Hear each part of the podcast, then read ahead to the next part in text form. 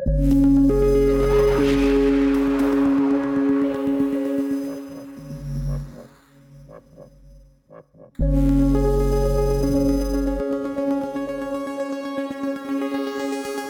podcast Týdeníku Respekt, zdraví vás Hana Řičicová. Dnes o českém předsednictví. 24. únor 2022 otočil většinu plánů, které jsme měli doslova vzhůru nohama. Naše priority tuto novou situaci Priority odráží. předsednictví, mezi nimi je samozřejmě situace na Ukrajině, je tam energetická bezpečnost, je tam posílení evropských obranných kapacit, důraz na silnou ekonomiku. Já si nemyslím, že, že důraz na Ukrajinu je priorita. Já myslím, že Evropa má dostatek svých problémů a jsou tam jiné věci, které Evropa musí řešit. Česko 1. července převzalo po Francii předsednictví v Radě Evropské unie. Nové priority určila hlavně Putinova válka na Ukrajině. Podle premiéra Petra Fialy jsou tak hlavními body agendy právě poválečná obnova Ukrajiny, energetická bezpečnost a posílení obrané kapacity Evropy. Jak si Česko při svém historicky druhém předsednictví zatím vede? K čemu takové předsednictví vlastně je? Co předsedající země dělá? A nechybí v české agendě některá důležitá témata? Mluvím o tom s Kateřinou Šafaříkovou, naší zahraniční zpravodajkou v Bruselu. Ahoj Kateřino. Ahoj Hanko.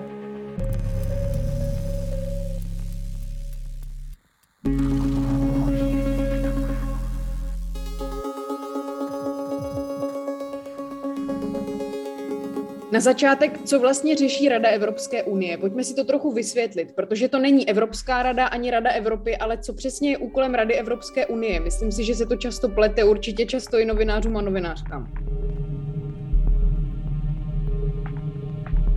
Je to tak, to všechno, co jsi zmínila, jsou na sebe nezávislé instituce, strašně často se pletou. Musí se tedy rozlišovat, protože každá porou znamená něco jiného. A Rada EU, čili vlastně teda ta formace, který budeme předsedat, je úplně jednoduše řečeno sbor ministrů nebo skupina ministrů na danou agendu, která se prostě schází, o něčem vyjednává, baví se, něco schvaluje.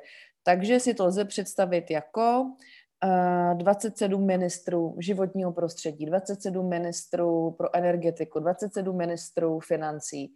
Když je to 27 ministrů financí, tak je to rada ECOFIN, ta zkrátka ECOFIN um, pochází prostě z francouzštiny, je to taková zažitá zkratka, ale když se teda mluví a v tisku se píše o radě ECOFIN, tak to znamená teda 27 ministrů uh, financí. A um, jak jsem řekla, těch formací je zhruba 12-14, schází se tam tedy zástupci té celé 27 a právě těm sborům uh, budeme předsedat. To znamená, že náš ministr v případě Ecofinu Stanjura bude navigovat debatu všech ostatních ministrů financí v následujícím půlroce. Máme tam výjimku a sice, že Radu pro zahraniční záležitosti, ta je stála od roku 2009, její teda předsednictví předsedá tomu Josep Borel, Španěl, čili náš uh, Pirát Lipavský, nebude předsedat Radě pro zahraniční záležitosti, bude taková jakoby pravá ruka, bez pochyby bude vyhledávaný ve smyslu, že poptávaný zahraničníma českýma novinářema, eh, co má k dané věci říci, ale předseda tomu nebude. Plus ještě uh, podobná je teda Rada pro obranu. Jinak v těch ostatních budou Češi předsedat. Takže pamatovací rada EU a předsedání českých ministrů. Ty už to vlastně trochu nastínila, ale co konkrétně ta předsednická země dělá? Je to spíš tak, že nastoluje témata, anebo že tu debatu opravdu diriguje, když vždycky stojí v čele té debaty těch 27 ministrů a ministrin konkrétního oboru? Diriguje, naviguje, organizuje. Předsednictví je v zásadě taková jako top manažerská činnost, což vůbec nemyslím hanlivě, nechci to zlehčovat, naopak. Ehm, myslím, že si to můžeme představit, eh, ať už v rodině nebo ve své práci, že prostě někdy je docela komplikovaný dát dohromady 27 lidí, tak aby jejich jednotlivý názory směřovaly k něčemu společnému. V případě EU to platí o to víc, protože se do každého toho jednotlivce nebo jednotlivého zástupce promítají národní preference, zkušenosti, historie a tak dále. A tohle to budou muset Češi dělat. Takže mezi 27 posouvat debatu, hledat nějaký průsečík, navrhovat kompromis, který získá buď většinovou nebo jednomyslnou podporu, to je předsednictví. Naopak v tomhletom, právě v tomto půl roce budeme muset ustoupit s nějakým prosazováním nebo nastolováním naší národní agendy. Dokonce se to dělá tak, uvidíme, jestli to budou dělat Češi, taky nevíme, jestli se to rozvíme v reálném čase nebo až zpětně, ale dělá se to třeba tak, že když má Čech, Češka, země v té dané věci nějakou, nějakou bolístku, nějakou prostě preferenci, tak se domluví třeba s Německem nebo se Slovenskem, v našem případě s někým, kdo je nám jako blízký, kdo je pro nás důležitý v dané agendě a tomu řekneme, hej, my, my bychom rádi, aby si na příští radě ministrů pro životní prostředí řekl u tohoto failu spíš tohleto, protože jsi součástí hlasovací většiny a nám na tom záleží. Například. Čili vlastně ta země musí podstoupit od sebe trochu během toho, toho půl roku a pokud ti na něčem hodně záleží, tak si spíš kuluárně nebo neformálně domluvit partnera, který to ní odvykládá.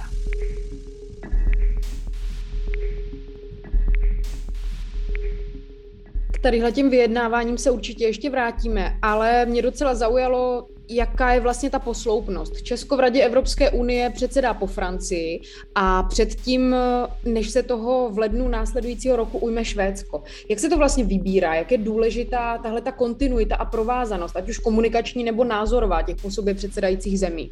To, jak konkrétně jde která země eh, za sebou, tak je zase opět jak, jako podstatně všechno jaksi výsledkem nějakého vyjednávání, který se zpravidla dělá na následujících sedm a více let eh, dopředu.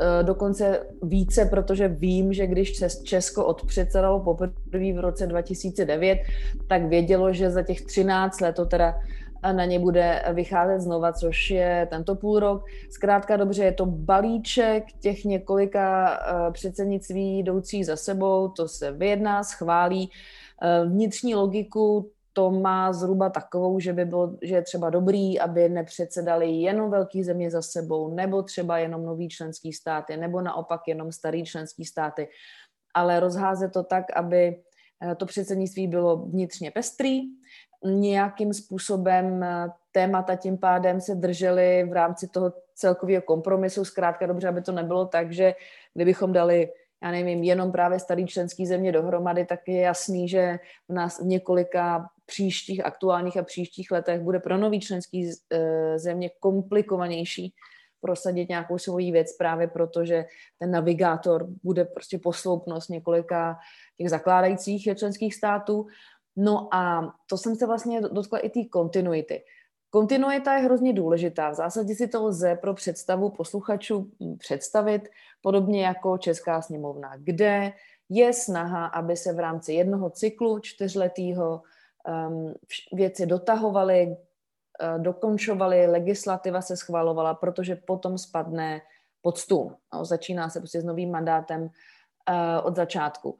A předsednictví je tady v zásadě pojistka proti tomu, aby ty věci jako neustále po každém půl roce nekončily pod stolem, nezačínalo se znova, debaty prostě půl roku trvající, který zrovna nedospěly jako k nějakému finále nebo nějakému jakoby mezičlánku, tak aby někde nezamrzly. Když se pomalu přesuneme k těm tématům a k tomu, jestli od sebe umí Česko trochu poodstoupit, jak si říkala, to české heslo vycházející z pojetí zahraniční politiky prezidenta Václava Havla nebo z jeho eseje z roku 1996, to heslo zní Evropa jako úkol. Jak si vlastně tohle to vykládat, nebo jak si to vykládáš ty, případně jak si to vykládá Rada Evropské unie? Je to něco, jako prázdná věta, nebo je to právě velké sousto pro Česko, nebo je to přesně ten fokus trochu za naše hranice, nebo jak to vlastně chápat? Já osobně to v eh, českém kontextu eh, chápu dvojím způsobem. V zásadě jako eh, vstřícnou věc, nebudeme si, nebudeme si zase hrát na chytráky, nebudeme se snažit Evropu nějakým způsobem přečůrat a chachacha českým humorem dostat jako v roce 2009, kdy jsme měli ne snad moto toho předsednictví, to bylo podobné jako je letos, ale měli jsme ten klip úvodní, kdy jsme, které vlastně mělo, a to ten klip pracoval s heslem Evropě to osladíme, no, což na to zbytek té Evropy koukal, jak se říká hezky česky, jak tohle na nový vrata, protože to bylo nesrozumitelný, um, ten, ten přinesený význam a tak dále, takový ten humor mezi řádky. Um, no a když to teda někdo, komu bylo vysvětleno, pochopil to, tak se v zásadě trošku přiurazil, protože nerozuměl tomu, proč nová členská země, která velmi ty je eh, s členstvím má někomu něco oslazovat a tak dále.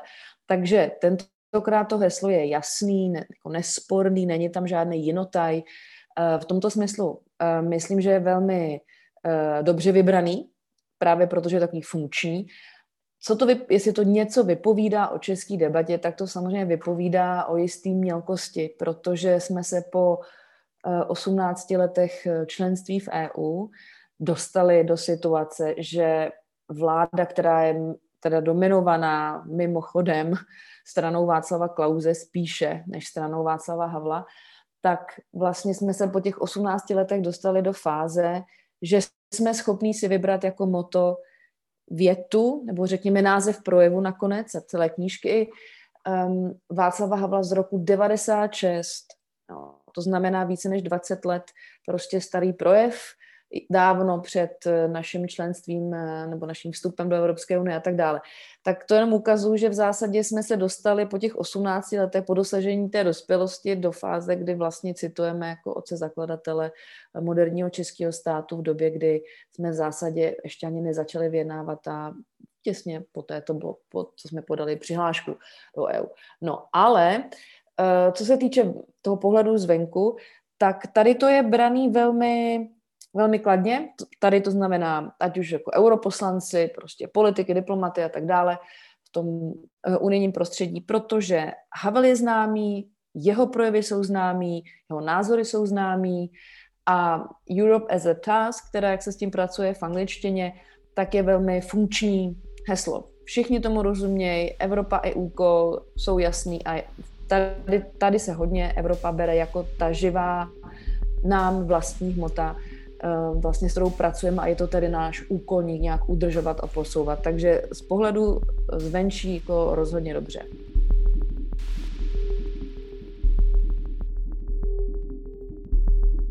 Dá se od Česka vlastně v rámci Evropské unie a ostatních členských států něco očekávat? Myslím tím, dá se od té předsedající země vůbec něco očekávat, anebo to zkrátka tak je, že každý půl rok nějaká země předsedá, plní nějaké úkoly? Dá se očekávat a očekává se, eh, protože hm, já jsem mluvila o tom, že hm, ta předsednická země funguje jako um, jakoby ten manažer, jo? to znamená, že přebírá debatu, pokračuje v ní a potom ji zase předává té následující zemi. Ale samozřejmě každý ten manažer uh, může být buď jako lepší nebo horší a od řady zemí se očekává, že budou třeba skvělí manažeři. Očekává se to typicky od Německa nebo od Francie, jako jednak teda zakládajících států, ale potom taky států jako s takovou robustní eh, státní zprávou, eh, diplomatickým sborem a tak dále. Potom jsou země, u kterých se očekává méně. Byl to třeba případ eh, Slovinců, ale překvapili a očekávalo se méně. Proč? Protože to je malá členská země, takže méně úředníků, menší státní zpráva, to znamená menší ambice. Logicky nemůžou jako vyslat na jednou 200 lidí, aby se věnovali nějakému tématu, protože prostě jich nemají 200, je mají třeba jenom 20 na danou věc. Navíc v té době, kdy Slovenci předsedali, a bylo, bylo to vlastně přesně před rokem, to znamená druhé pololetí loňského roku, tak v čele stál Janes Janša, prostě tak jako problematický, kontroverzně jako viděný politik, v mnoha věcech i kontroverzně vystupující, takže očekávání byla velmi nízká, protože co může země s neujasněným vztahem k Evropě udělat?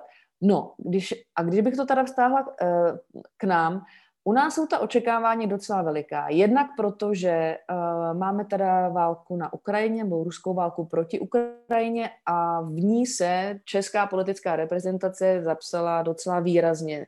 Začalo to samozřejmě premiérovou cestou, cestou Petra Fialy do Kieva za Volodymyrem Zelenským a následně teda tím jako jednoznačným postojem. Takže uh, tady západ, řekněme, o zbytek Unie ví, že momentálně předsedá země, která má kredibilitu na Ukrajině, která zároveň ví, co s Ukrajinou dělat, to ve smyslu, že to není sporné téma vnitropoliticky, že se na tom neštěpí koalice, takže asi bude země, Česko, schopné něco s Ukrajinou udělat. Tudíž v tomto smyslu očekávání veliká. A ještě jedna poznámka k těm očekáváním.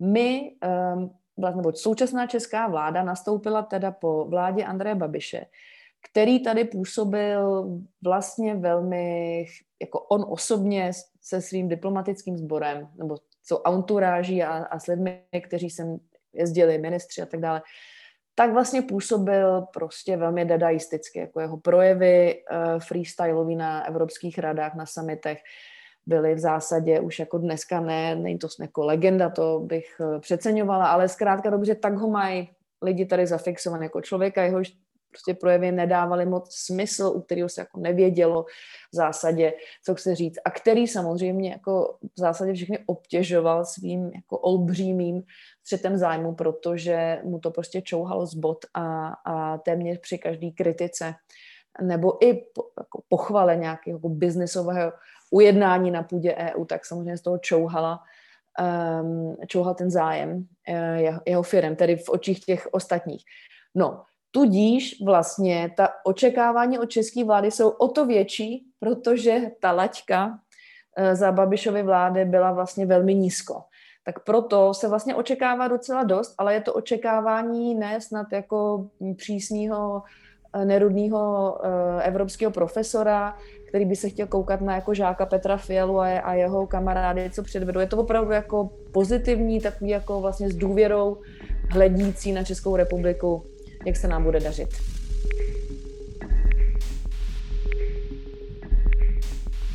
No a jak se Česku zatím daří, jak si vlastně zatím vede, co je jeho hlavní téma? Slyšeli jsme třeba mluvit ministra pro evropské záležitosti Beka, který říkal, budeme zvedat eh, další témata v oblasti práva, která dosud nebyla aktuální, například pro následování válečných zločinů. Eh, zajímá nás taky pozitivní výměna zkušeností s vymáháním sankčních mechanismů mezi evropskými státy. Mluví se tedy hlavně o válce na Ukrajině, potom taky o energetice, ale nechybí tam třeba nějaká témata? Chystá se třeba Česko do dostatečně akcentovat boj s klimatickou krizí? Já jsem ráda, že se na to ptáš, protože jsem na základě projevu Petra Fialy ve středu v Evropském parlamentu, eh, který jsem sledovala přímo ve Štrasburku, tak jsem o tom přemýšlela, do jaký míry vlastně ten projev eh, jako byl mm, plnohodnotný ve, ve, ve smyslu, že obsáhl všechno důležitý, co měl. On v zásadě všechno důležitý obsáhl, ale i mm, nejenom tedy z toho samotného projevu, ale hlavně z těch reakcí poté, europoslanců myslím, bylo znát, že se v zásadě po Česku možná čeká daleko víc, než ono samo minimálně navenek dává najevo. Uh, zkonkretizuju to, aby to bylo jasný. Um, Petr Fiala dostal potom v té debatě um, řadu otázek týkající se třeba sociální politik a nikoli sociální politiky jako takové jako konceptu, ale byl poptáván na jednotlivý témata, uh, legislativní návrhy, politický postoje, prostě změny, které bychom mohli dát teda do kate- kategorie sociální politika a byl to například um, právní předpis, který by měl uh, srovnat, přesně řečeno zrušit platovou nerovnost muži ženy. V Evropě je průměr 10%, ale v Česku je mimochodem jeden z nejvyšších, tak ten gender pay gap je v Česku jeden z nejvyšších, přes 20%. A tuhle tu věc by te Češi, čeští, v tomto případě minister práce Marian Jurečka, měl vzít a začít o tom vyjednávat, to znamená on za radu EU, potom tam budou zástupci Evropského parlamentu a komise a vlastně vyjednat návrh, který už je připravený a tak dále, jakoby předžvíkaný lidově řečeno, a vyjednat ho do nějaké jako finální podoby. Na to byl eh, Petr Fiala poptávaný. Další věc. Dostal otázku od vlastně velmi vlivní europoslankyně, španělky Iraše Garcia, která předsedá eh, socialistické frakci a dostal otázku, kdy jednoduchou a jasnou, kdy Česká republika ratifikuje Istanbulskou umluvu o potírání násilí eh, na ženách. A ve všech těchto věcech Petr Fiala vlastně odpověděl, ale odpověděl buď velmi obecně, anebo nebo v rámci trochu jako jiného tématu, ve smyslu, že se jako mluvil třeba o o zájmu nebo o péči obecně o evropské rodiny, které mm, jako um, nějakým způsobem uh, teďko decimuje um, inflace, vysoké ceny energií a tak dále, a tak dále. A že samozřejmě součástí toho celého balíku budou i ženy. Ale nešlo do uh, jaksi podrobností. A na mě to teda působí tak, že v zásadě buď se těmto tématům eh, česká vláda chce vyhnout, to znamená, že nebude třeba příliš aktivní v dosahování kompromisu u těch eh, agent, eh, protože, a proč by se jim chtěla vyhnout, no protože to možná může způsobovat pnutí vevnitř v koalici. Ostatně u istambulské úmluvy, já jsem se na to Petra Fialy přímo ve Štrasburku ptala a on řekl, skoro přesně cituju, že ten kompromis na domácí půdě eh, by byl velmi komplikovaný a že si tudíž vláda rozhodla to odložit na dobu až po předsednictví, aby tím naše předsednictví nebylo zatěžováno. Jo. A takových věcí vlastně v těchto těch jakoby, sociálních tématech bylo víc. A já si tudíž myslím, že jestliže někde může nastat nějaký drobný problém v tom, že buď na něco zapomeneme, nebo na něco nebudeme mít, protože to nebudeme mít vyjednáno doma, tak to bude právě v této sociální, řekněme, oblasti. Ty už jsi zmínila, že Česko takhle předsedalo v roce 2009. Má to tady vlastně několik podobností. Tehdy mělo Česko za úkol stabilizovat právě ekonomickou situaci po globální finanční krizi a taky řešit rusko-ukrajinský spor o plyn. Je ta současná situace podobná té situaci z roku 2009? Je a není, no, klasicky. Je podobná právě v tom, že řešíme zase plyn a, a řešíme zase Rusko a řešíme vlastně energetický útok na Evropu a odpověď na ní. Jiné to je v tom, že eh, ten kontext je úplně jiný. Především tehdy v roce 2009 prostě na Ukrajině ehm, zúřila naprosto brutální ruská válka, což je teď. To je bod jedna. Bod dvě, Evropa dneska je daleko jednotnější eh, ve vztahu k Putinovi, než byla tehdy. Prostě tehdy byla snaha rychle zajistit plyn logicky, což právě Češi zařizovali pro ty země, které aktuálně mrzly. V roce 2009 jsme předsedali v zimě, Putin to jako samozřejmě záměrně vypnul zrovna v těch jako ostrých zimních měsících, prosinec, leden.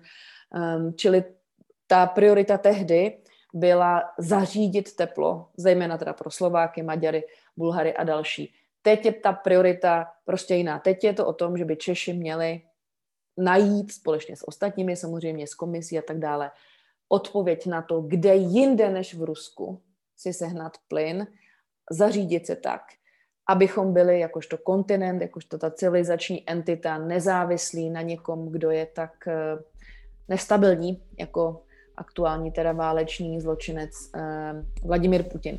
Takže zatímco tehdy jsme se snažili rychle sehnat plyn od Putina a přimět ho k dodržování nějakých základních eh, vlastně smluvních parametrů dohromady s Ukrajinou teď se snažíme co nejdřív vlastně od eh, plynu odstřihnout a bude to samozřejmě o to těžší.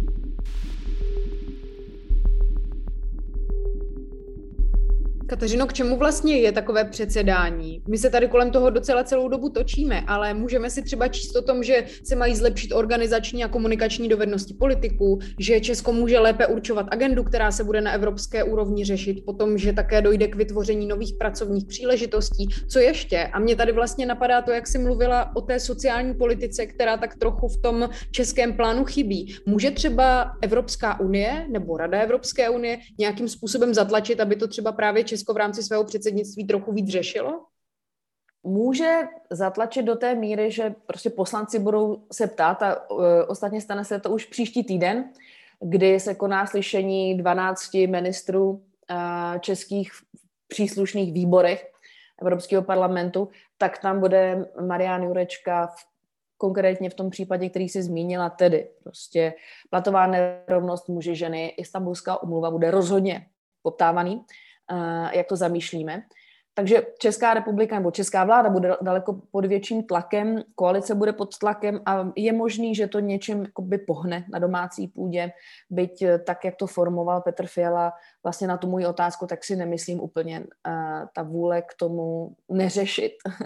Teď konkrétně tyhle ty věci je veliká a zrovna v případě Istanbulské umluvy protože to není legislativa EU, je to mezinárodní dokument, který vlastně jako tím, tím autorem je jiná instituce, jiná organizace než EU. Této věci zrovna EU, instituce EU, nemají žádnou páku, jak Českou republiku prostě donutit k tomu, aby to ratifikovala. My jsme jeden z pěti států jenom eh, z té 27, který to neratifikoval a nic se nám neděje a dít se nám nebude nad rámec, eh, řekněme třeba, jako politické kritiky.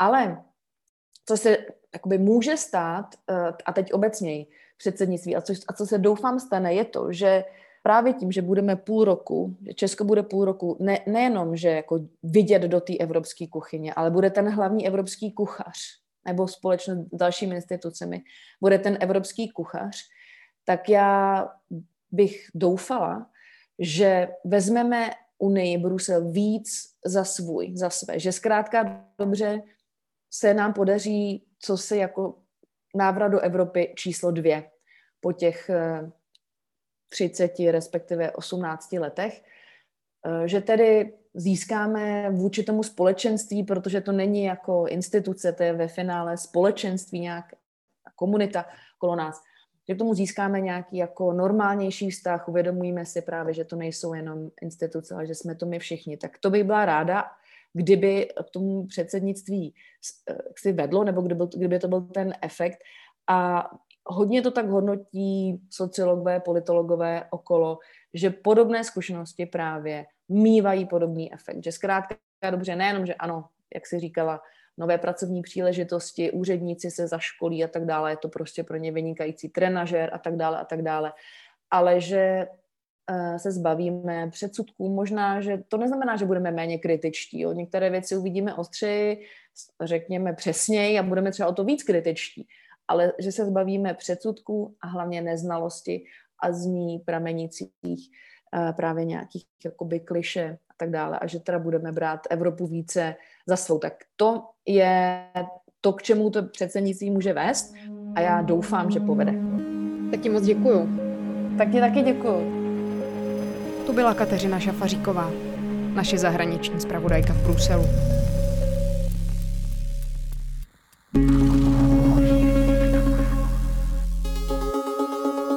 Tématu českého předsednictví se pravidelně věnuje i v časopise a na našem webu Respekt.cz. Vy na stáncích a v trafikách stále najdete aktuální dvojčíslo Respektu s obsáhlou kulturní přílohou sezóna. V té je kromě knižních, koncertních, filmových či festivalových typů i několik komiksů od českých umělců a umělkyň. Naslyšenou příště. Hana Řičicová.